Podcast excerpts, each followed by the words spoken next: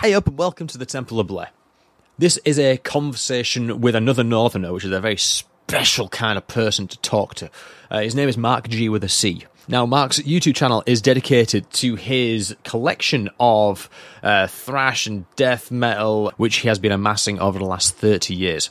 So I wanted to get in touch with Mark because, first and foremost, I'm a fan of his channel. I like listening to, listening to him talk through his collection um, and how he came about it, what it's like, etc., etc., etc. But more importantly to me, he was around on the onset of thrash and death metal in the UK.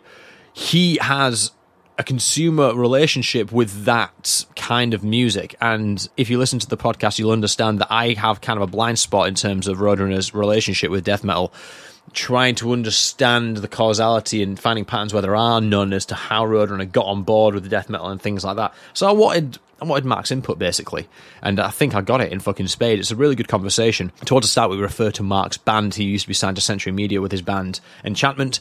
Uh, I mention that now because when I mention it in the podcast, I don't mention it by name. So there it is. It's Enchantment. So there you have it. Uh, Mark G with a C, death metal, thrash metal, plug in those knowledge gaps. One, two, fuck shit up.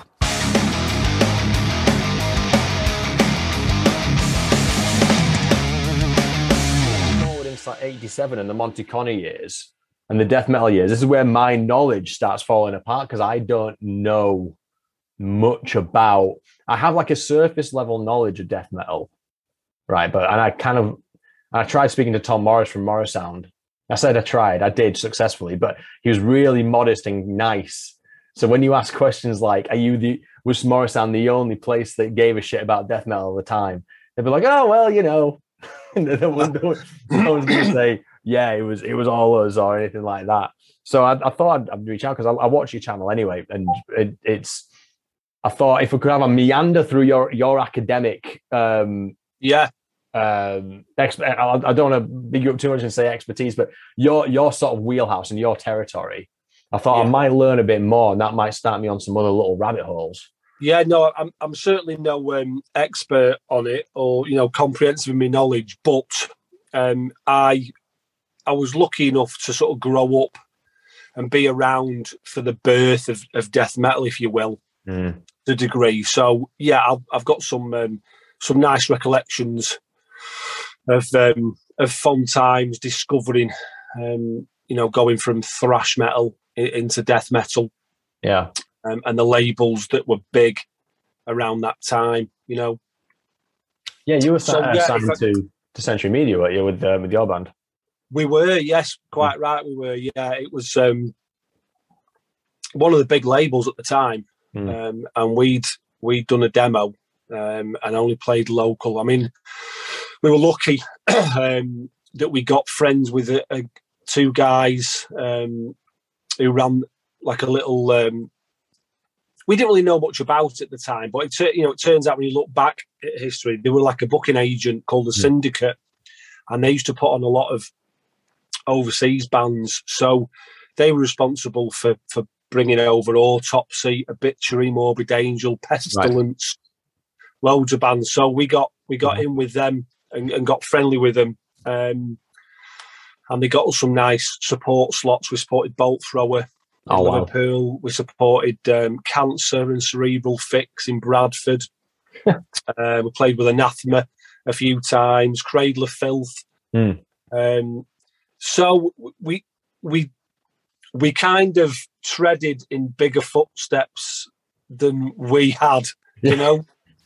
um, and we'd only re- released 50, uh, 50 demos. We made them ourselves. Um, and one of them managed to get itself to to this guy, um, Robert Muller, who worked for Century Media, mm. and he was all, he was all over it. He, he couldn't get enough of it, and he came over to see us, and he was desperate for us to to be signed uh, to them. Which, looking back, I think at that time Paradise Lost were massive. You know, My Dying Bride were coming through. You could see they were going to be a big band. Mm-hmm. Anathema was still a Death Doom band at that time, and they were all signed to Peaceville. And I think yeah. Century Media saw that. There, there was ourselves in a band called Decomposed from London, and I think Century Media saw something in us and thought we want a piece of that, you know. But unfortunately for us, they were they had bands like Morgoth on their books, um, Demolition Hammer, Tiamat, you know, some big bands. So we really didn't get the the sort of help and attention that we probably would have needed. Right. You know, I mean, Morgoth were already a big band by that point. They'd already put out Cursed, and Tiamat were at a stage where they were putting out live albums. You know, so they were well established on that mm-hmm. label. Um, so yeah, we just didn't quite get the help, and you know, being youthful and naive and um, these things, we never we never sort of carried on from that emphasis from the first album. Yeah. Um, but you'll be pleased to know that the second album, um, 26 years later, is um, is well in the works. We are we are up to a point now. We've only got the guitars, pretty much the guitars to record. Oh, nice. And a few uh, a few piano bits. Um, All home recorded. Yeah, everything's down. The, the drums are down, bass is down. Um, little acoustic guitars, vocals. Where we've yeah we've got the artwork organised. We're, we're we're doing good. Yeah. Um. So you know it, it's an, quite exciting. Really, it's been different because of the whole lockdown process. And when we did the first album and we were in Enchantment, we we rehearsed two three times a week mm-hmm. and we jammed and all that. This has been um, learning everything and writing everything down on tablature and learning it mm-hmm. individually in our own yeah, houses. You know, yeah, yeah, we know we're we're all approaching fifty years old. It's a little bit different, you know, commitment wise. Um, interesting.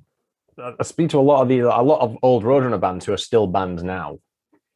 Um, and one of the things I always ask is, are you, do you take to the whole like Zoom thing? Like, you can't do a band practice on Zoom, but you can like send each other recordings and you can be kind of productive in that sense. And most of them are like, nah, fuck that. I need to be in the I need to be in the room with the lads. Yeah, you know? yeah, yeah.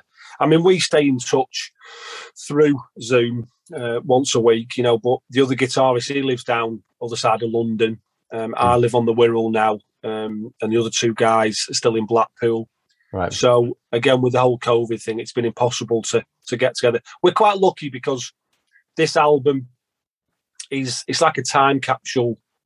It was, you know, probably eighty percent, eighty five percent of it was written mm-hmm. back in ninety five. Right. And we've wow. we've just been going through old recordings and you know learning those bits. There's only one new song on this album, mm. you know, um, and we've we've been piecing together riffs that we wrote back then. So it hasn't been like we've needed to to get together in a in a rehearsal space and jam some music out. It was already there. We yeah, just yeah. had to we just had to learn it again and and decide if we'd arranged it correctly. Uh, we were happy to, you know, so we've, we've changed a few little arrangements here, but like I say, 85% of the, the riffs mm uh, and the, all the vocals, all the lyrics were already written. Paul had yeah. written them back in '95. So, is it the original lineup? It is, except for the drummer. Yeah, the um, the original drummer, he was on board in the beginning. Mm-hmm. Um, so once we started recording to a demo stage, he was there, but he, he, he couldn't commit to to any more, and unfortunately, he backed out. Mm-hmm. And we have some friends who play in a band, um, and their drummer's very good. So we asked him if he fancied um, a bit of session work for us, and he listened to the songs and he went, "Yeah, I'm all over that." So mm. um, we gave him the music, and he had it for a few months, and he played with it, and he he put all the drums down, and we're, we're made up with them. To be honest, mm.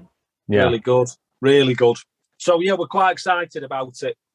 Awesome. Well, I hope it all all comes into fruition and then everything moves on. But there's something you touched on which I found quite interesting. It kind of segues nicely into the Roadrunner stuff, which is um, Century Media wanting a certain sound and sort of trying to cherry pick a certain sound, which I relate to because it's a Halifax sound, and I used to live in Halifax. So My Dying Bride and Paradise Lost, that's all quite close to home, literally. Absolutely. But there's that kind of dynamic.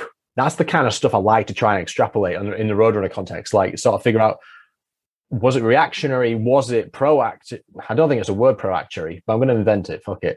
Was it reactive or pro- proactive for Monte to go, all right, there's these dirty, dirty raw bands and it's all emerging from Florida and there's this thing happening and this is what I'm going to get in on. I'm just trying to understand what like. Oh, there's the I know those bands ended up on Roadrunner for the most part. Um, what was it? Obituary, Deicide, um, uh, Suffocation, if you want to call it. It's not necessarily Florida death metal. I know Cannibal Corpse is on Metal Blade. Morbid Malevolent Creation, they were Roadrunner. Pestilence, um, a few and plenty, plenty of others. In fact, Cerebral Fix is one as well. Um, yeah. Morbid Angel with earache.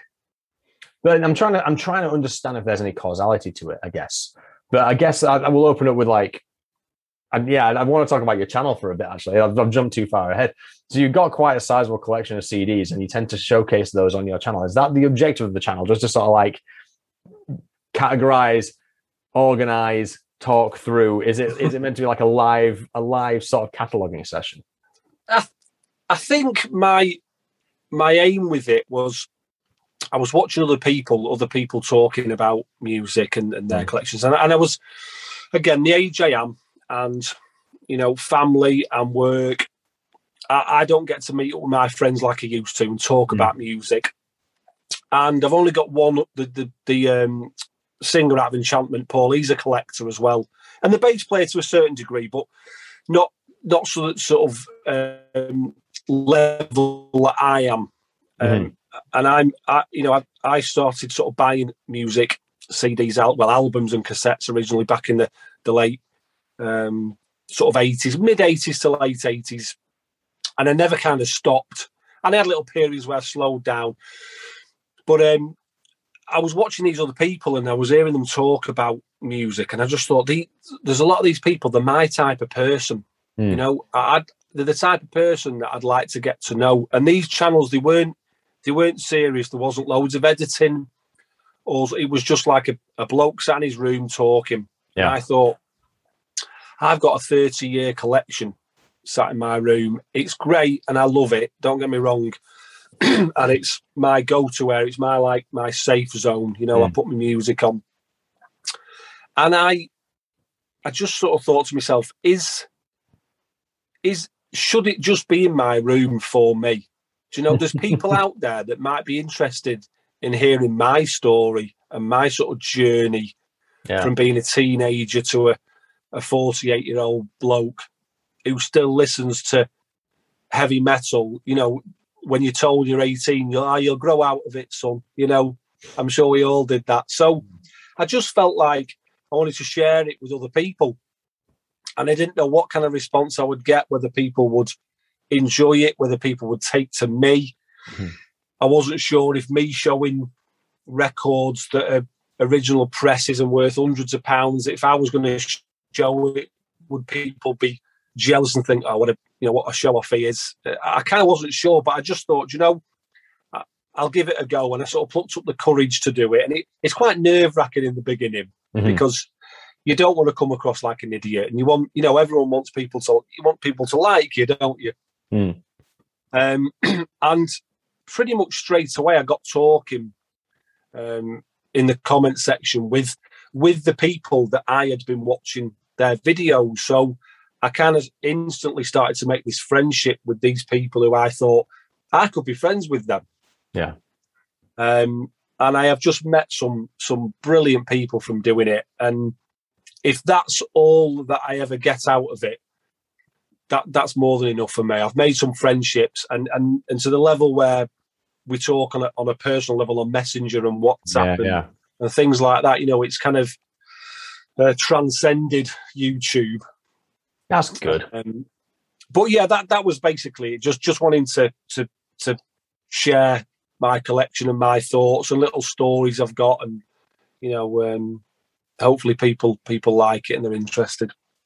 Yeah, that's awesome, man. Because the, the channel itself is it's well paced, it's articulate, and it's it's clearly done with some by someone with the passion to extrapolate on that particular content and that particular product and things like that. It's just it's fun to watch. It's for, for no, me. I, I, I love it. Just like having it on in the background while I'm either playing with the kids or something like that. but it's not like offensive.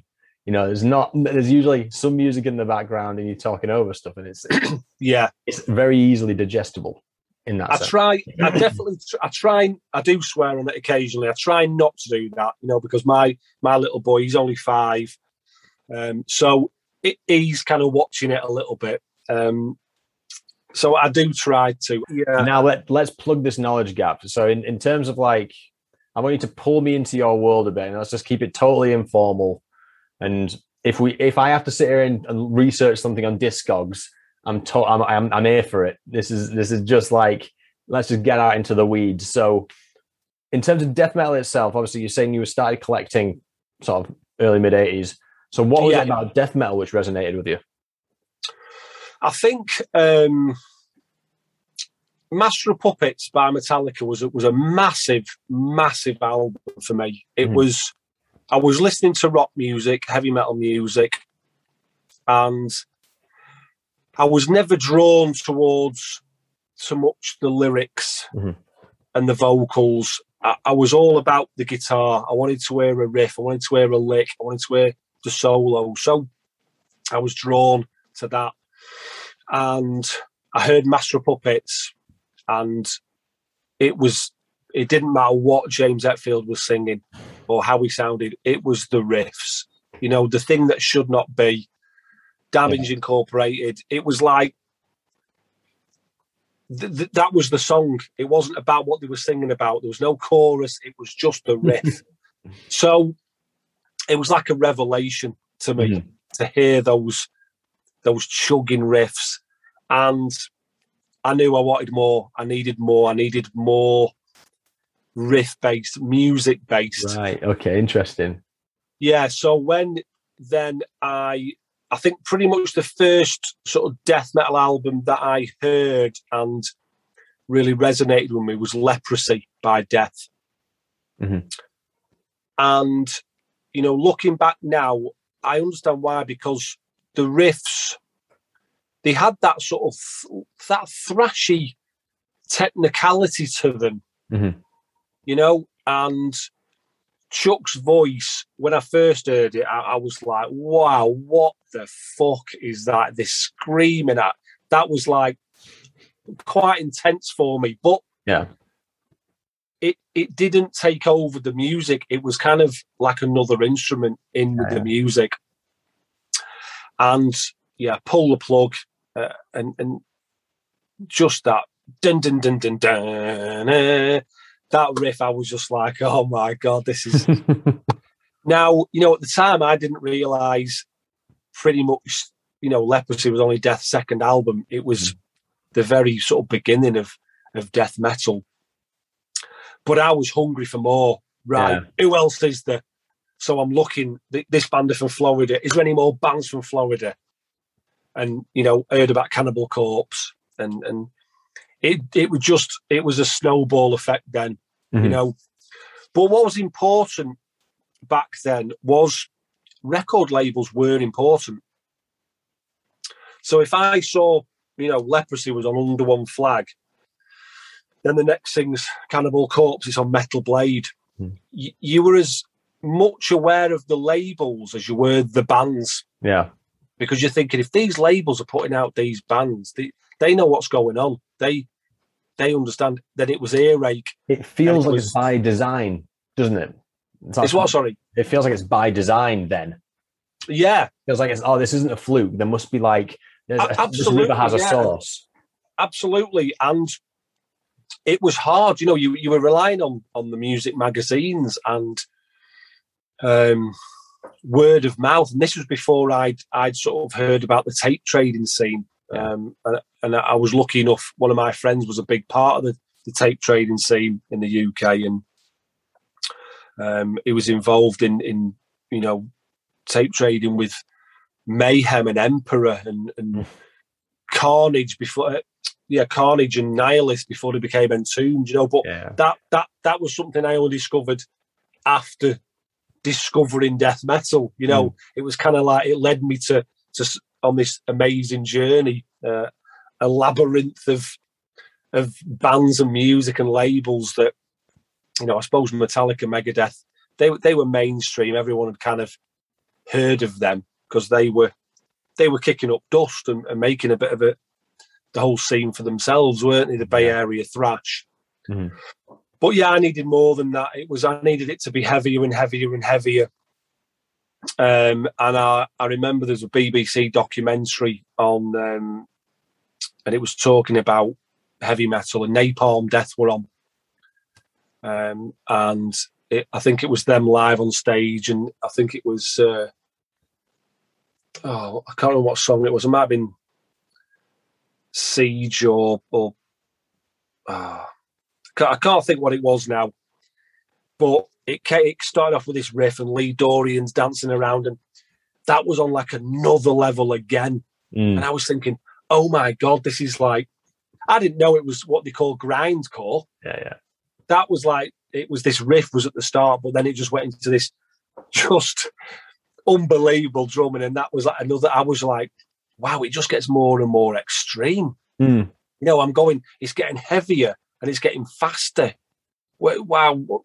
So that was it. I was, I was, I was just sucked right in uh, um, to the dark side, as I say. I think this is it's interesting because my relationship with death metal, I call it like a I call it like a horseshoe effect because it looks like you have like a foundational relationship with that that grit and that dirt, and it sort of snowballs from there.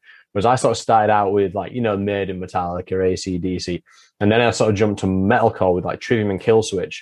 So I've gone from like normal sort of like rock foundation, gone up to like this this metalcore thing, which is like a very modern, very current thing, and then I found myself going back to the death metal, but there's no foundational thing there, and that's why I, I get on with it really well, but I don't have like a, a I don't have a starting point, right? I don't mm. have I don't have like the one album which is like completely hooks me in. Beneath the Remains, close, but it's more thrash than it is death, even though there's some sort of like contention around that. Um, and I'm trying to sort of understand it a little bit more and try and get myself on the path where I'm like, okay, more of this, less than that, and I can I can find my way around that scene a bit more. Yeah. But speaking to the time that it was all coming about, were there any characteristics between labels that were put churning out death metal? So, all right, so let me let me rephrase that a little bit more closer to home. So, I associate Florida death metal and Morrisound with Roadrunner very strongly, and I know it's not always exactly like it's not all exactly in house. I know Morrisound worked with other bands and other labels, and other Florida death metal bands also went to other labels. But is my presumption correct ish that Roadrunner and Florida death metal have a strong bond?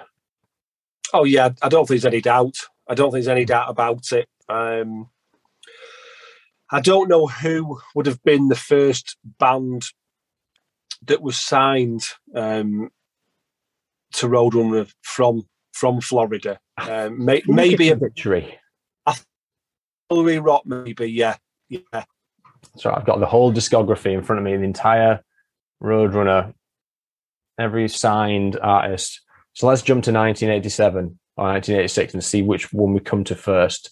So we've got King Diamond solo. We've got Whiplash, which is obviously like crossover thrash, thrashy. Um, Cyclone, Belgian thrash. Toxik Thrash, Infernal Majesty, which is Canadian Thrash.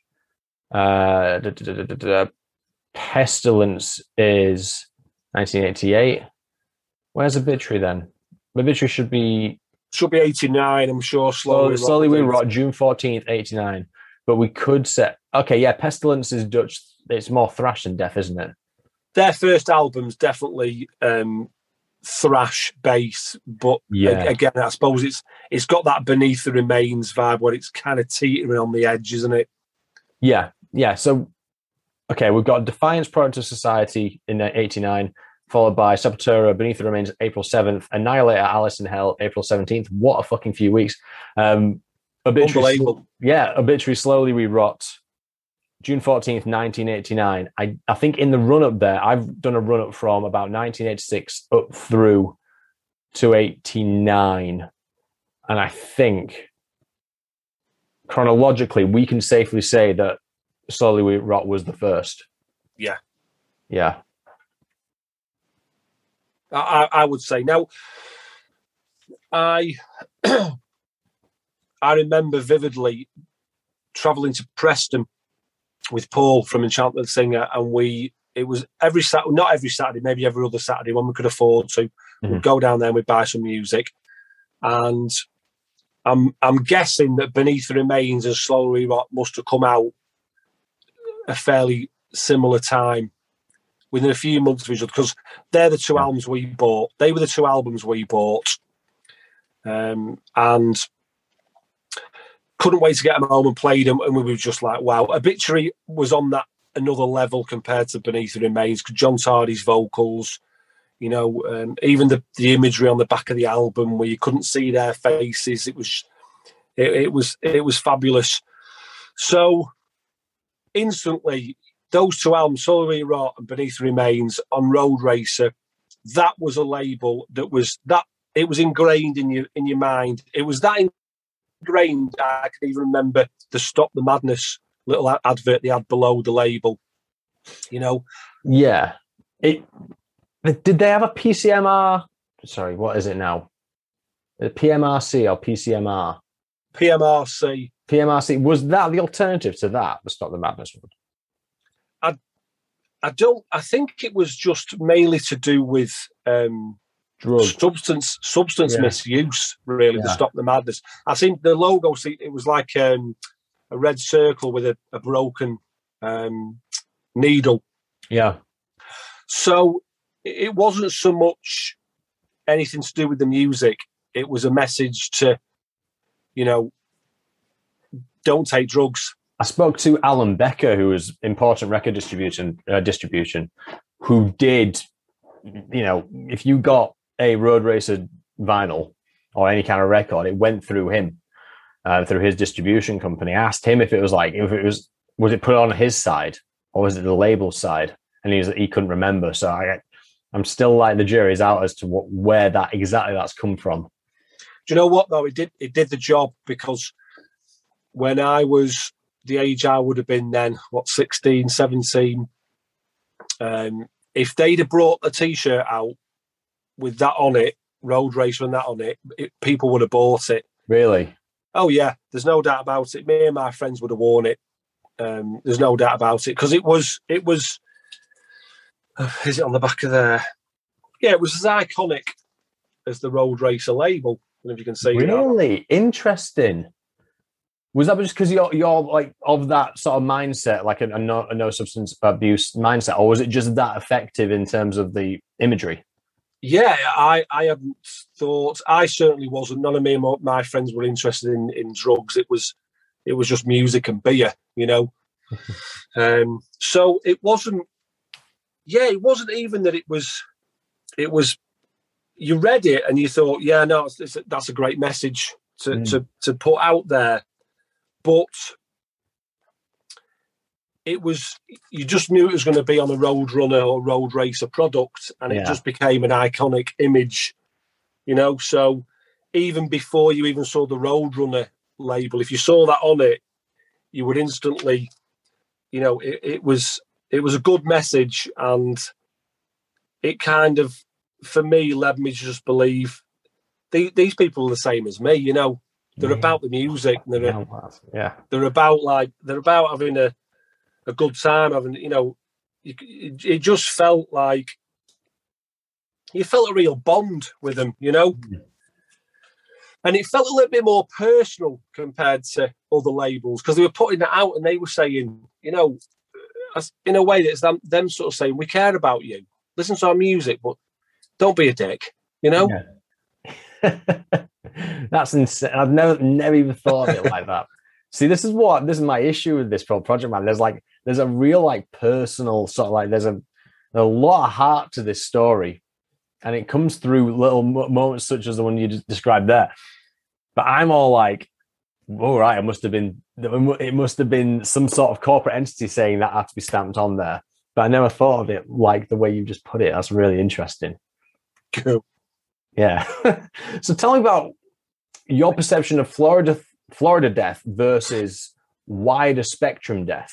So yeah, we were talking earlier. but You were talking about the, the the road race from the Florida scene. I, when I sort of look back then, and you had the likes of you know, um, obituary, Deicide, Malevolent Creation, all these bands coming through. It you looked at it and just thought, this is like, I have stumbled upon a monster here. An absolute, there's a, you know, Florida, it's like, in my mind, everyone played death metal. Everyone looked like they had long, you know, they looked like Chris Barnes, John Tardy. But I suppose when you, as I'm older and I've kind of been involved in, in a few scenes and, and that, it really the reality of it, it was probably three or four bars that put the heavy metal bands on the real heavy bands. Yeah. It was probably a couple of industrial estates somewhere that hired out rooms, and the bands probably use the same rooms. You never know; they might have borrowed each other's gear. So when they talk about a scene, mm-hmm. it can really be, you know, four or five bands just from one area, and they all know each other. Mm. And this promoter's putting on Nasty Savage with Morbid Angel, Obituary, and Nocturnus supporting. You know, yeah. So once a label like Roadracer gets one band like Obituary, for example, I, I, can imagine the likes of the band members themselves would, oh, you want to check this band out, you want to check that band out. If you like us and you like what we're doing, have a listen to them, mm. you know. And whether that's true or not, that's how I see it now as an older fella, um, and not seeing it all through like rose tinted glasses. Yeah, yeah. Um, so I would have thought that I would have thought that's how a lot of it would maybe get put out there, you know. Mm. So you think it was it was less it was less a defined sound, even though there was like a link with Morrisound, I guess. It was less of a defined sound, more of a coincidence. And that's kind of like how the vocabulary attrition kind of takes place. Like these are the common threads with all these bands. And if you like this, you like this, you like this. Yeah. What's the thing? What's yeah, the defining what's the defining characteristic? Oh, they're all these they're all from Florida. They're all going to I, Disneyland. Yeah, absolutely. I don't. When when people talk about like Floridian death metal, for me, it's not so much a sound. It's it's a scene. Mm, okay, you know, cool. I, I I don't think you can compare obituary to malevolent creation. I don't think you can com- you can compare malevolent creation to Nocturnus. I think a big part of it and was Morrisound Studios. Mm-hmm. I think because of this extreme nature of the music they were playing, Morrisound Studios, Tom Morris and Jim Morris, they they knew and kind of understood what needed to be captured recording wise to capture the music. And in Scott Burns, they they had a top producer Mm. And from what sort of little bits I've read over the years, it, you know, the drums, the drums were a big thing. You know, to get that drum sound. Yes. And Morrisound Studios nailed it. I, I remember when we did our demo, Enchantment's demo, and it was in the studio. The guy had never recorded a heavy metal band before. And I remember looking at him, and he looked, he looked like he just he shit a brick. He was, you could see just a terror how the fuck am I record these? You know, um, Morrisound Studios just they had it, it they had they had the, the environment, um, and you know Florida was was developing this scene, and they were in Florida. Mm-hmm.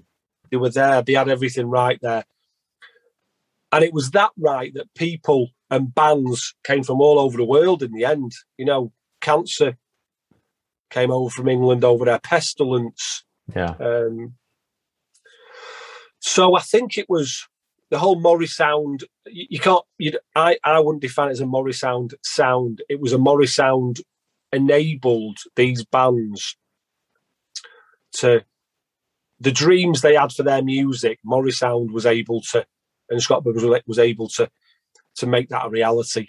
You know.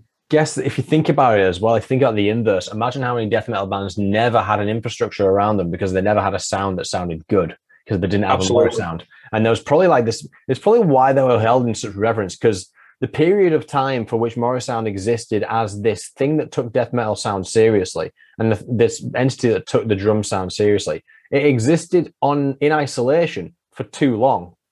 And not in too long in a bad way, but as in like normally market forces kick in, and within a year, 18 months of this thing called Morrisound, which does death metal really well, existing, you'd have thought someone else somewhere in the country would have gone, okay, we need to take into the, take part of some of that market.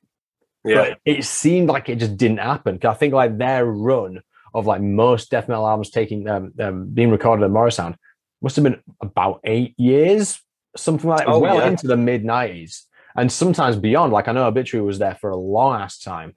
Yeah, yeah, yeah. Absolutely. And you know, you it was um whether they were doing it that well that other people just thought we can't do it the same. We we can't. I mean, Possibly, yeah. you know, on the flip side, you had the you had Sunlight Studios in in Sweden. Mhm. Um, Thomas Skogsberg and you know the obviously the legendary sort of HM2 Boss pedal that buzzsaw sound now, Uh, and and and that was that was like the sort of equivalent in Europe, you know. But Mhm. people didn't travel there from other countries because that was all about a sound. You know, Sunlight Studios was about the HM2 thick, fuzzy, you know, dirty, horrible sound. yeah. So if you didn't play music that you wanted to sound filthy and dirty and horrible, there was no point in you going. But hmm. Morrisound, Morris Sound recorded Savatage, a power metal band, and and you know Crimson thrash Glory. bands and death metal bands and Yeah. you know in the end the trans siberian orchestra and you know it it was about it was about making bands comfortable it was about you know helping bands realize what they wanted more Mm. than a sound you know Yeah. um, and it's probably very hard to emulate that. Really, you know, you, the UK had good producers. Colin Richardson, um, you know, he was a big name. Um, I Mhm. suppose like Andy Sneap is now, but people don't sort of congregate to one studio like they did with Morrisound. Yeah. Everybody, everyone, everyone who was a band wanted to go to Morrisound. Didn't, didn't matter what you sounded like. They wanted to go there because Scott Burns was there, and it was you, you knew if your album said you know recorded at Morrisound, Hmm. you were probably going to get another ten thousand teenagers buying it because people were like, "It's Morrisound," you know. Do you think that same logic extends to Scott? Do you think it is because the part and part? Do you think, or do you think he brought something new to the table? Because I think that you could say the same thing, which is he he and you know in, in the sense that Morrisound enabled the artist and made them comfortable and tried to optimize them in every single way. Scott was just the personification of that objective. I mm. think, unless there's may and, and now it's pure conjecture. It could also be that he's also just a metalhead. So the signal path between Yeah, producer doing producer things to it needs to sound good is shorter than it would have been with someone else. yeah. it's the same with Tom and Jim, I guess. Um, yeah, I think-. I think that's it. I think Scott was a metalhead. Yeah. You know, he he he knew he knew what the bands wanted. Yeah. And that Um, matters. If you sp- if you're paying a thousand dollars a day in the studio, it matters that the conversation between the band and the producer they get onto the safe page, same page in 150 words less uh, than they would with anyone else. That shit Yeah. kind of matters in in you know purely economics and efficacy level. Yeah, absolutely. I think it's it's like I say. I think if you if you're a band and you're going in there, and I, I I've never met Scott Burns. I've never spoke to him. I don't know the guy, but I just whatever footage I've seen of him talking and the way he is with him, you can just see that the bands are so comfortable Hmm. around him, and he's comfortable with them. You know, and when you're when you're a musician and a recorded musician, no matter how good you are, the minute they press record, your arse falls out. It does. You're nervous. You're wanting to do the best you can. You're not wanting to let anyone else down. When you've got someone who's in charge, who's almost feels like a friend, don't worry about it. You know, listen, we'll do it. This, you know, Mm. I think that is worth its weight in gold. Mm. Um, and you've got to remember a lot of these bands, they, they, were, they were only young lads, you know, the likes of Obituary and Sepultura and Pestilence, they're all in the late teens, early 20s, you know. Yeah. And especially bands like, say, Pestilence, who've come all the way from Holland over there in a foreign country Yeah. to be made to. Well, that that's that's always the feeling I got from from Scott Burns and Morris Morrisound that he was just um, he was a metal metalhead. He was like one of your mates, and and and that's for me. That's probably why so many unbelievably good albums have been made there. Yeah. Yeah. The stars just aligning. Okay, let's let's Yeah. talk about some of the macro stuff then. So, death metal in general, what do you regard as the milestone albums in this in this genre? What are the big sort of beats that the the the bands are sort of taking? What what are they like the yeah? So we'll say slow we rot. We can call that. I don't know what we'd regard as the first sort of death metal record. Well, there's- the there's- as well. There's the big argument there, isn't there, between um, possessed Mm, um, with obviously the track death metal and death scream bloody bloody gore. yeah, Um, but and it's a tough one, and, and, and people watching this may think you know whatever, but I think both those albums have got elements of thrash bordering into death metal. I don't really. I don't really, I don't really care what the first death metal Mm, album is really for me um altars of madness is is a massive massive album Mhm.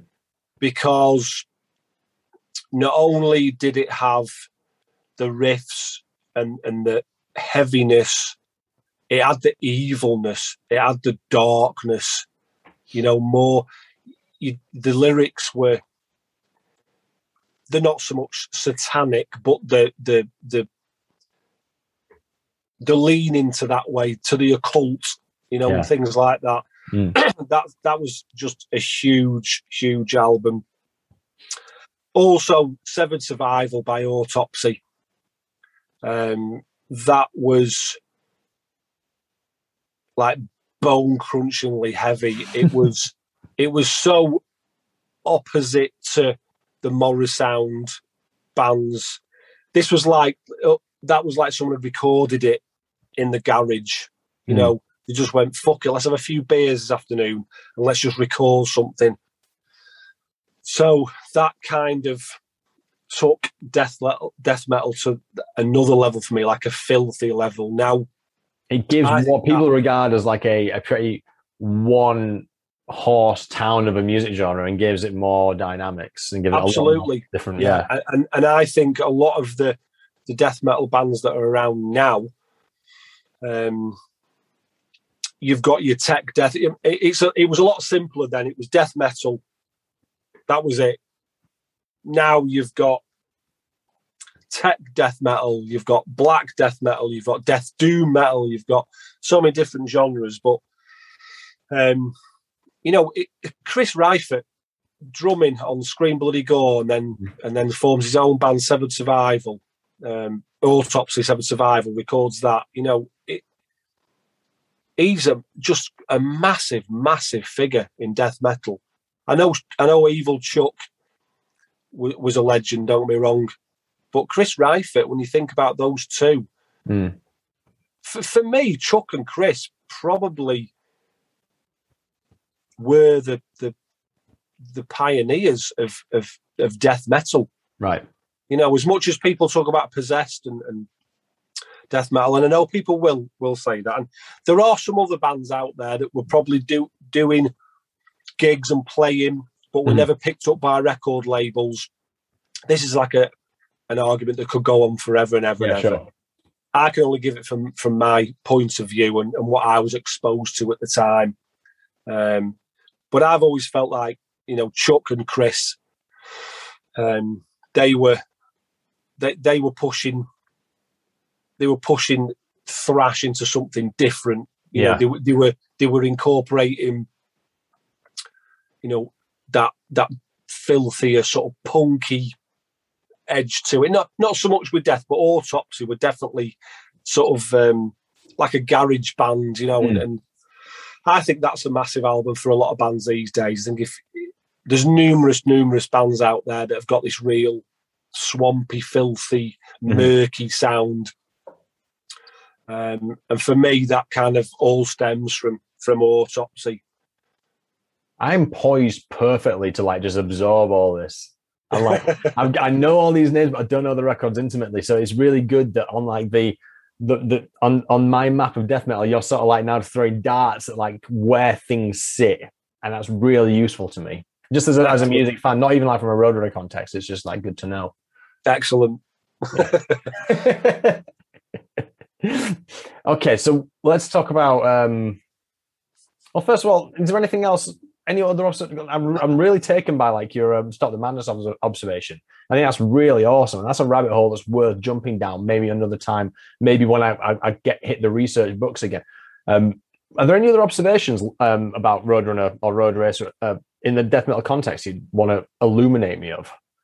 I think I was going to talk about this this release, and this was whether Roadrunner knew what they were doing with this release. this is, that's the entire impetus of this entire project. Did they know? oh no way! So I on thrash. That's amazing.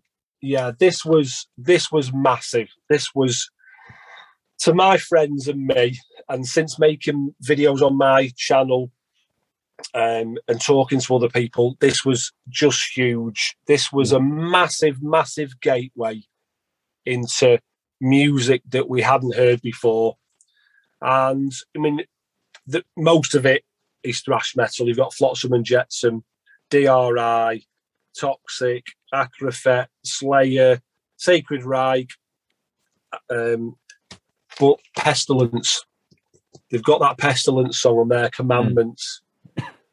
And and when I that was an, another moment when I heard that I was like, oh, it was it, it felt heavier. It was it was a moment where I was like, they this Roadrunner they're not all about thrash, are they? They're they're like they don't mind a little bit of crossover.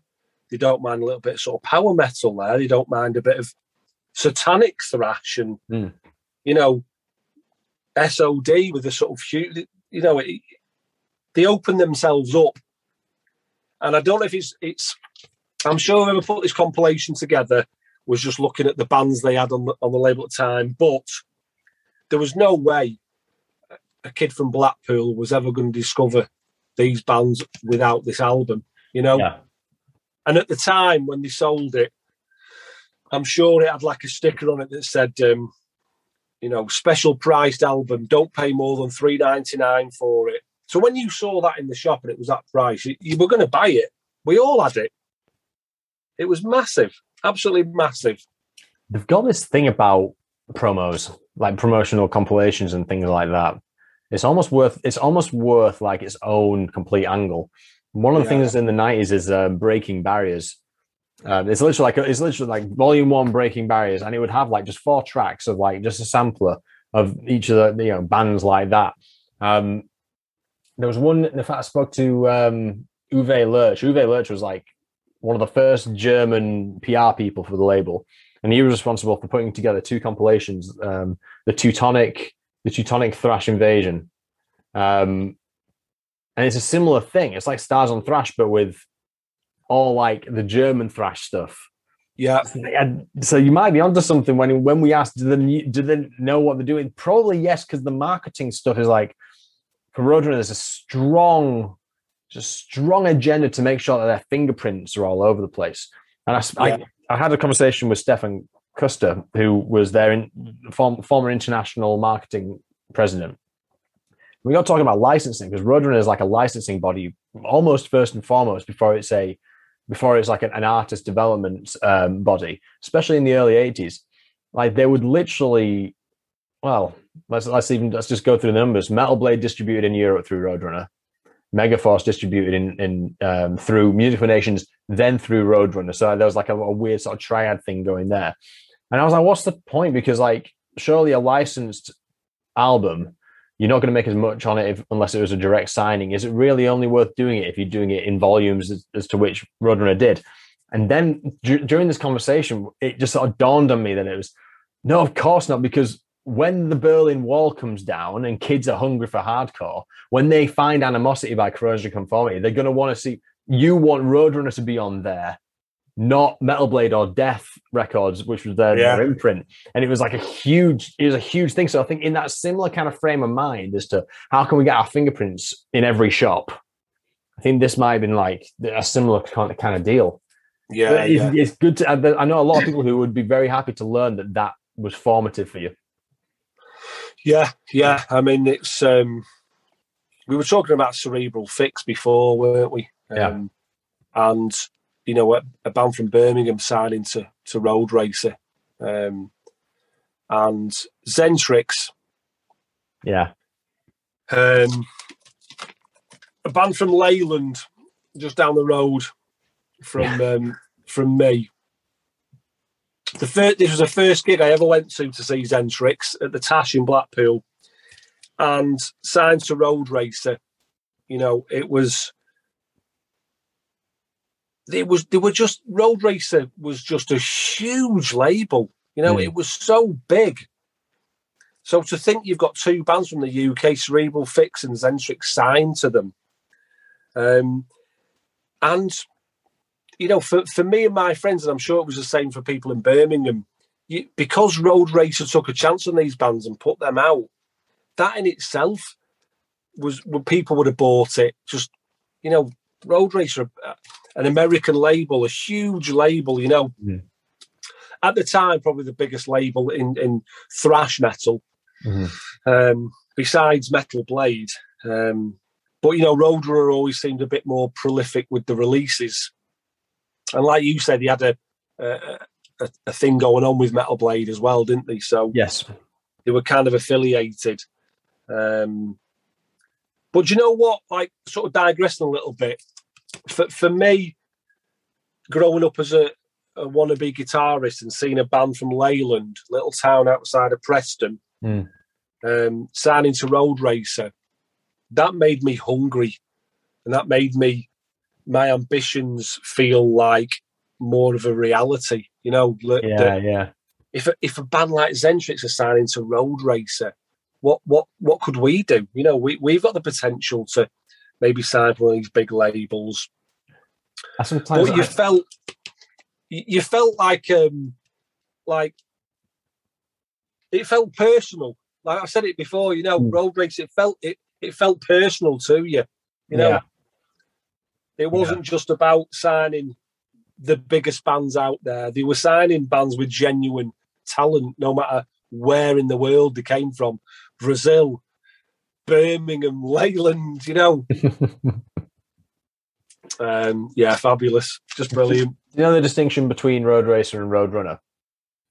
No, do you know what? It's, it's one thing I've, I've never, I've often thought it, and I've, you know, I've, I've never really sort of followed it up. But I, I always just presumed it was Roadrunner's um, thrash metal sort of side Roadracer. It's, know. it's interesting. So you're talking to the right guy for this. So Yeah, I, I yeah. actually recently learned the full arc because the thing that's well recorded is is why there's a distinction, but it's not well recorded as to why it reconciled to Roadrunner. Because as you get into the late the mid '90s, everything becomes Roadrunner and Roadracer dies a death. So what happened was in 1980. So for, it's it's a Dutch label. It's not American. It all started in Amsterdam, um, and they opened a, US office, which is where like most of the ANR functionality comes from.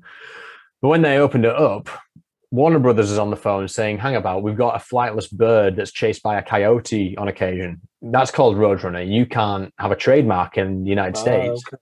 So obviously, Cees Wessels, who runs the label, just goes, oh, "Shit, okay, I guess it's going to be Roadracer in the US and Roadrunner everywhere else."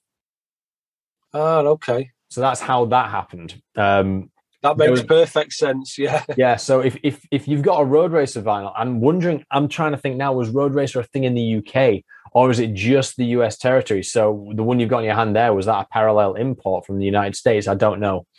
I don't know. Um, I'll I'll try and Mm. figure that one out. Yeah, I mean, this Xentrix one, for example, it says it says Roadracer Records, but then it says it's manufactured in the Netherlands. I wonder who's the doing back. that then. Okay. Have you have you got the the double the RC number on it? It's shared existence, wasn't it? That you got. Yeah, it's this is RO nine triple four one. RO nine triple four one US. Yeah. Right. So this was the US. Yeah, yeah. RO nine triple four two was Roadracer, and that's UK and Europe.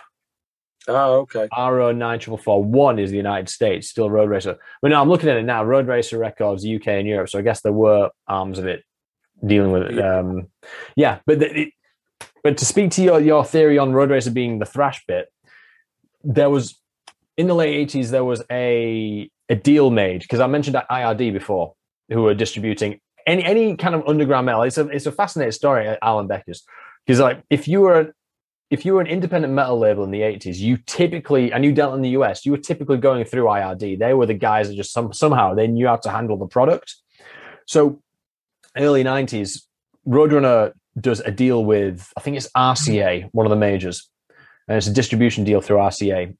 And what happened there was there was a split arrangement. So, with your flagship artists like say Sepultura or King Diamond, something that had a lot more headway, that would go through the major distribution um, model, and that would go out as Roadrunner. And then anything that was underground and perhaps was more deserving of an independent touch and was maybe an underground record by design, that would be RC Records. Ah, okay, yeah, Yeah. yeah, so that's where you probably find more of your Death and Thrash of that era yeah. doing RC. I don't know. Yeah, there- there's a prime example: Malevolent Creation, the Ten Commandments. I don't know if you can see it there, RC. just RC in the corner. Yeah, There's so many like different weird threads and audit trails. Yeah. stuff. yeah. And I've never, I've seen that loads of times, but never really thought about that either. But that Yeah. again makes perfect sense.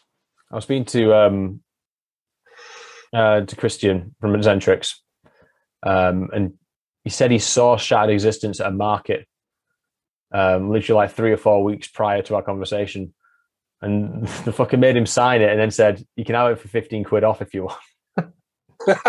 really? Yeah. It's worth, um, yeah. I mean, uh, mine's actually signed by all the bands. I don't know if you could see that, but Oh, it, it, Oh it is actually, it is actually signed by the band because this this made it all the way to the gig. Wow. Um, but weirdly enough, with Xentrix, as it happens now, one of my best mates, his wife, is best mates with Dennis, the drummer's wife, Hmm. and he plays he plays in another band now, like um, just doing the sort of pub scenes and a covers band. You know, helps him. I suppose it helps him get by Yeah. because Xentrix were nowhere to be seen for a, a long time. Were they? You know, Yeah. Yeah. But they're back now. They're busy. yeah, So yeah. they've, they've, their new albums are a, cracker as well, an absolute cracker. Yeah. Yeah. I've got wish nothing but the best for Stan and the boys. Absolutely, yeah. yeah. It's interesting when you were saying it, it does feel like a personal thing. And, and it's interesting. I think in, in terms of like the, everyone I've talked to so far, I think you're the first like active consumer at the time in this Right. territory, the UK, perhaps. Yeah. I think maybe, I don't know. I don't know. Um, possibly. So it was really interesting to get that perspective because my analogy is always I'm a massive Maiden fan. I'm such a Maiden fan that I now consider like whenever Maiden are playing, I'm like, oh, it feels like a, almost a pub gig. It obviously isn't, but it's so frequent and everyone knows exactly what to expect. There's a localization effect it has on me, and it's you obviously arrived at a similar conclusion with with Xentrix and and, and Roadrunner, and in terms like from a different perspective, it felt like even though Roadrunner is this behemoth, it still was an indie. It still was Yeah. a metal indie, which is like Yeah, in terms of like wider industry context, it's quite a small thing, but it felt big and it felt personal. you didn't know that. You know, now now looking back and the way labels are, I know that, you know, some of the labels now that you look at and you look at them and you think, that's a big label in the underground scene. Mm. It's basically a fella in a warehouse packing them all himself. Yeah. Roadracer at that time could have been like that. But when Mm. I was 16, 17, 18, and I'm seeing Roadracer and Metal Blade and Earache and Nuclear Blast and Century Media, for me, they were like, they had head offices, they had staff everywhere, people who would fly over to see, you know, it, you saw it as something different, you Mm. know. So when when it did have that more personal thing, you felt you felt kind of, oh wow, you know, these are the big boys and and, and they're doing that kind of thing. When really they weren't, you know. No.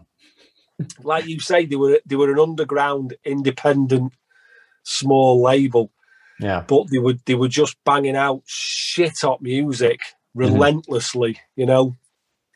Yeah, yeah. So great times. Hit me up with your most prized death metal possession in this collection. Let's let's see the, the top the top tier.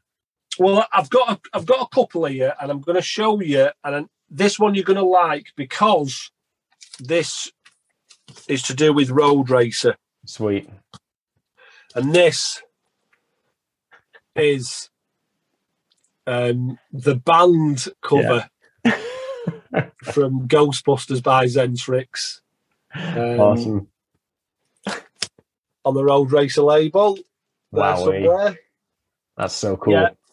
There was so obviously it, it, got banned because of the image on it, and they had to change it to sort of sort of um, cartoony Ghostbuster character. Mm. But again, another show they were playing, um, and they had a load of these. They brought them in the van with them, mm-hmm. so they were just they were just throwing them out to the crowd at the gig. um, and because they said the, the record company printed them up, we've got a shitload of these. We can't do anything with them. They're all for you. And um, I I'd bought um, the other version with the, the non-band cover on. God yeah. knows what's happened to that because as soon as I got this one, it was going in there. But that's a, that's a prize possession because that's about as limited edition as it gets, isn't it? Yeah, totally. You know. But Wonderful. one of my other favourites, one of my other favourites, and one of my all-time favourite albums is um, Autopsy's Mental Funeral, their second album, um, and this is this is an OG press mm-hmm. um, from '91, and oh like I say, not only is it just full of great music, but oh, that's gorgeous. Nice. And it just, I mean, you know, if you go back to '91, coloured vinyl wasn't a big thing. You know, it mm. was 95% of records that were coming out were black vinyl. Yeah. Um, picture discs there was a few picture discs here and there, but they were renowned for sounding shite, you know. Right. So yeah, when this came out and it was green green vinyl, it was it was a big thing, and, and it's weirdly weird because it's kind of followed me in my life that a lot of people say, "Oh, I prefer black. I'm, I'm old fashioned, prefer black," mm. but I'm a sucker for coloured variant, me, mm. and I think it's because because I was buying vinyl originally, everything was black. So yeah. when you could get a coloured variant, it was a bit of a, a novelty. Special. Yeah, yeah. And I and I kind of I still see it in me in my head as a bit of a novelty, you know. And it doesn't matter. It doesn't. But but I'm, I'm a real sucker for it. But I got um, Evile's new album in a, in a sort of like a lovely blue. Oh right, okay, yeah, yeah. Do you know I've not heard that album? That's um I'm a big fan of Evile. Yeah, it's an, it, it's it's an it's an interesting arc that band's taken, and you know what? I used I had a when when the album was coming out, and I was having more conversations with, with people around about thrash and things like that, and they'd always come up, and I had a lot of stock phrases from. Now I can't remember any of them. It does slay. It's probably one of my favorite ones. Maybe not even maybe maybe, maybe better than Enter the Grave. I don't know. Really? I don't know. It's it's it's a t- it's a different sound because all singing. And yeah, I mean, oh, totally competent at doing that. Yeah, and and I, do you know? I think when Xentrix, when they bringing out "Bury the Pain" mm. and you know Chris wasn't in the band anymore, um, and they were going to go down the route of a new vocalist, and I was thinking, oh, you know, I, am I'm, I'm the biggest Xentrix fan in the in the world. Honestly, I love mm. them, just great band. So I was nervous, oh, Bury the Pain's an absolute ripper. Yeah. It's a, it's just a great album. Mm. So I think it'll be the same for Evile. I've only not got it because I'm being mm. a collector. I, I, don't like paying full whack for anything. so I tend to I tend to sometimes wait for the prices to come down a little bit and then I'll grab it. You know. yeah. No fair dues. Fair. It's it's. I think I when all was going to be the singer, it's like, all right, this feels more natural than it would have been if it was we're going to go out and get another singer. But the thing yeah. about UK thrash metal is it's such a weirdly like it's such a British thing to support the underdog, isn't it? And British Yeah. slash in of itself is always like a weird underdog when you think about the other underground genres. So it, it's almost irrelevant sometimes. I think it depends what kind of what kind of relationship you have with the band and what you have with the genre. Sometimes you just want to fucking give it to them anyway. Don't give them everything you got, regardless of what, who the singer is. You're just like, fuck it. If you're still going, I'm still coming. You know, yeah, yeah, I, I think that's the deal with me. yeah, But, yeah. Um, no, it does slay. It, it sounds. It's the best sounding one. I can definitely say that. It's definitely the best sounding one. Yeah, um, But yeah, Dick, bang it on. It's a good laugh. And the uh, the drummer, he's he's a fucking machine, isn't he? That Ben, guy. yeah. Oh, I mean, No. Ol, Ol, Ol, Ollie's a great guitarist, but um, yeah, I, I've always been a big fan of theirs. And it- like I say, it was that Matt leaving. You're a bit like, oh, you Mm. know. But I've only I've heard only good things about the new album. So, um, and I'm I'm thinking they're playing in Manchester maybe later this year or early next year. So, February. is it?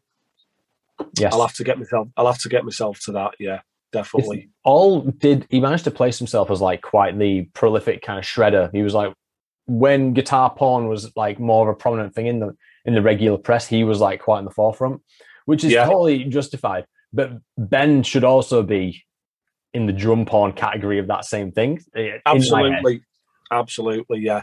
Yeah. But it's the it's the drummer thing in that you know they just don't get they just don't get the recognition as they're like they're, it's like defenders and strikers and everyone's interested in the strikers never the defenders Yeah. Same- it's the same thing with drummers and lead guitarists Yeah, yeah, same principle. Okay, let's ring this one out then. If I don't know if you had time to prep for this one, because I, I did drop it on you earlier today. yeah top five records put out by Roadrunner. No particular order. Yeah it's a, oh, what a tough question that is i, I have to say um i have got actually i've got eight here so That's fine. I'm going to show you all eight because these are all just just blinders. And I've well, I've already shown you one. I've already shown you Shattered Existence, Mhm. so I can say that one out. But uh, do you know what? Let's do let's do the five. Let's do it. You can do two honorable mentions if you wanted to. Okay. Honor, honorable mention. Cerebral Oh, Fix. yes. Yes. Cerebral Fix. I absolutely loved that album. Just just amazing. Mhm. Another honorable mentions: Malevolent Creation's, Ten Commandments. Mhm. Can't cover. Um, I fucking I love like these death metal covers, man. They're just fucking, Oh yeah, the, the greatest. Yeah, the greatest covers. Um, like I say, whether these are the best five albums that Road Race have ever put out is always going to be to people's own personal taste. But these five for me are, are big albums on a personal level for me. Atrophy, Socialized Hate, Mhm. aggressive, fast, in your face, furious thrash metal. It's kind of it's not crossover, but it does sometimes have a party vibe to it. I don't know. I don't know why. It does. I mean, having a song like Beer Bong, Well, yeah, it doesn't take know. itself too seriously, does it? It's No, I- it doesn't. I really like about Atrophy. yeah, yeah, superb band, superb. Deicide's debut, that was um, just a real, a real eye opener. That was, you know, mixing that furious energy with, with furious vocals and, Mm. the, you know, anyone in a band who brands themselves with an inverted cross on the forehead to prove themselves? You've got to you've got to pay pay attention to that haven't you? Whether you think it's stupid or not that you know that for me it it put it put glenn Benton on, on another level you mm-hmm. know? It was Yeah. like he's he's proper committed he is He's the real fucking deal. it's never mind getting a tattoo on your neck or on your knuckles, whatever. He's just branded a inverted cross on his fucking forehead, you know.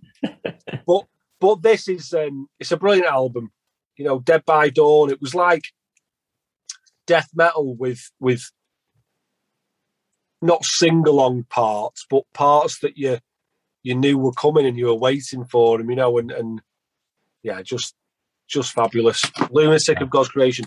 Beneath the Remains by Sepultura. Nice.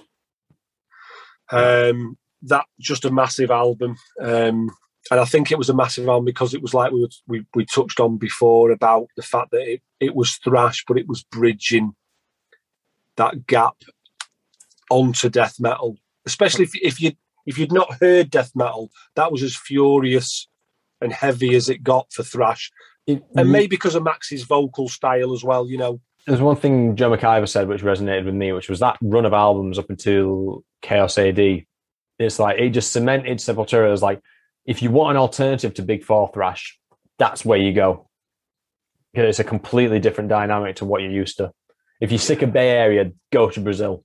Yeah, and you know, inner self that dun, dun, dun, dun, it was, you know, it didn't get ever.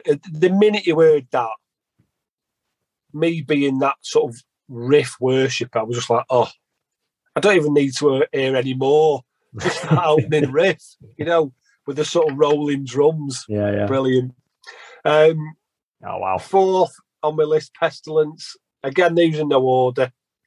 Um, Martin Van Drunen's vocal style is mm-hmm. just. I know it puts some people off because of its his sort of tortured, anguished sound, but that's what I love about it. Yeah. He sounds he sounds like he's in pain. He's he sounds like he's giving it everything, mm-hmm. you know. And that's what I want in my death metal. I want to sound like a band. He's putting everything into it, you yeah. know. And finally, Cause yeah. of Death by Obituary. Yeah. Now, you're you're um, you know you you know what you're talking about with Roadracer. Mm-hmm. Do you know the story of these two covers? I do. Sepultura initially wanted the cover, um, wanted the Cause of Death cover, and this was snatched away at the last minute because they're all Michael Whelan images, aren't they? Yeah. Well, I mean, if you if you if you take away the, the cause of death, you know the fact that beneath the remains, I mean that is that is a perfect cover, really. If you think mm. about beneath the remains, it looks spot on, doesn't it? Yeah. Yeah. And from from what my memory serves me right, is it was um, it was the management of Obituary. I believe the the artwork was in Roadracer's headquarters, and the yeah. management of Obituary saw it, and were like, "We're having that big time. That's that's like that's perfect." So I, I think it was just he snaffled it from under Sepultura's um, yes. um, noses. But as it turns out, that's an iconic album cover if ever yeah, I saw complete, one. Completely. Yeah, it's as soon as you start like look a little bit closer and realize what's going on on that skull, and then it's like, oh yeah. shit, there's levels to this. Fab, yeah, fabulous album. Um, well, this uh, this artwork, I believe, was um, painted. It was part of a for a book, a H.P. Lovecraft book, mm-hmm. and the the part the part that extends on here because it's a long picture mm-hmm. was used by Demolition Hammer on their second oh, album. As if I didn't know that. Epi- yeah, Epidemic of Violence. So if you ever see the full image, it carries on like here. Yeah. Wow. Um, and yeah, Epidemic of Violence by Demolition Hammer, their second album. That's that's the rest of that image. Awesome. Which was wow. obviously already owned. Um, I would have thought by Roadracer, but you know, mm. I think Demolition Hammer were on Century Media at the time, so. Mm who knows? I might have to look into that. That's interesting. Yeah. yeah. Have I? Um, let me just see if I've got it. No, it. Oh shit! So, so I don't think it's quite in in keeping with the size, but yeah, yeah, yeah. It's something like that. The whole image. Wow. yeah. That's awesome. That's that's an awesome album as well. Yeah. I've learned so much. Thanks for doing this, man. This has been like no problem. My, is... my pleasure. My absolute pleasure. I'm just um, I'm always up for talking about music. You know, it is um, it's a big passion of my life, and it always has been. Mm. Whether it be listening to it, playing it, writing it, whatever. So um, to talk about it and, share any of my stories with people, I, I love doing that. And, and if there's anything more that you want, and you want to send me an email or